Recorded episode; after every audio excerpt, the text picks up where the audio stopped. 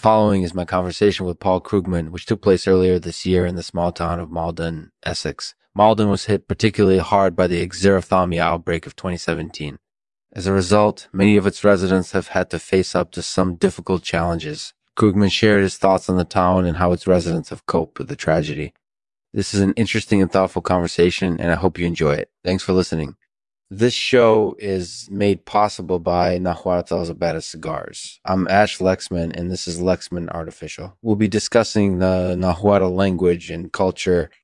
And by the way, our cigars are made with special smoke yellows that commemorate the Aztecs. So if you like a good smoke, give one a try. Thank you for watching. Hello, Paul. Paul. Hello, Lexman. Thank you so much for agreeing to talk with me. It's my pleasure. What can I do for you? Well, I was wondering if you might be interested in discussing Maldon, a town in Essex that was particularly hard hit by the xerophthalmia outbreak of 2017. Of course, I'm always happy to chat about Maldon. What made you latch onto it as a topic? Well, as you know, Maldon was one of the towns hit the hardest by the, uh, the xerophthalmia outbreak of 2017. As a result, a lot of its residents have had to face some difficult challenges. Uh, I wanted to explore the town's history and how its inhabitants have coped with the tragedy. That makes a lot of sense. I think it's an interesting and thoughtful conversation. I'm glad you decided to bring it up. Thanks, Lexman. I'm really glad you think so. So tell me, what does Maldon feel like today? Maldon feels pretty much the same as it did a year ago, I think. There's still sadness and grief, but for the most part, people are coping as best they can.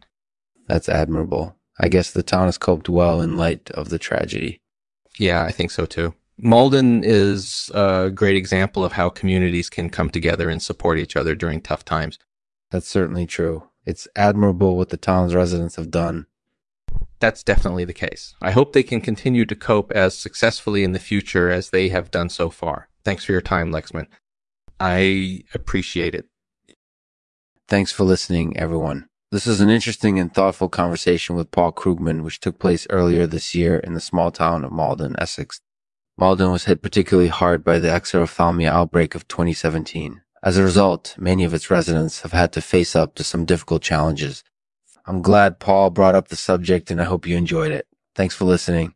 And as always, we'll end the podcast with a poem today read by Paul Krugman. Uh, Maldon's tale, like the ocean's waves, comes the sadness and grief that Maldon has known, but the spirit of the town is still strong as ever, is still strong as ever,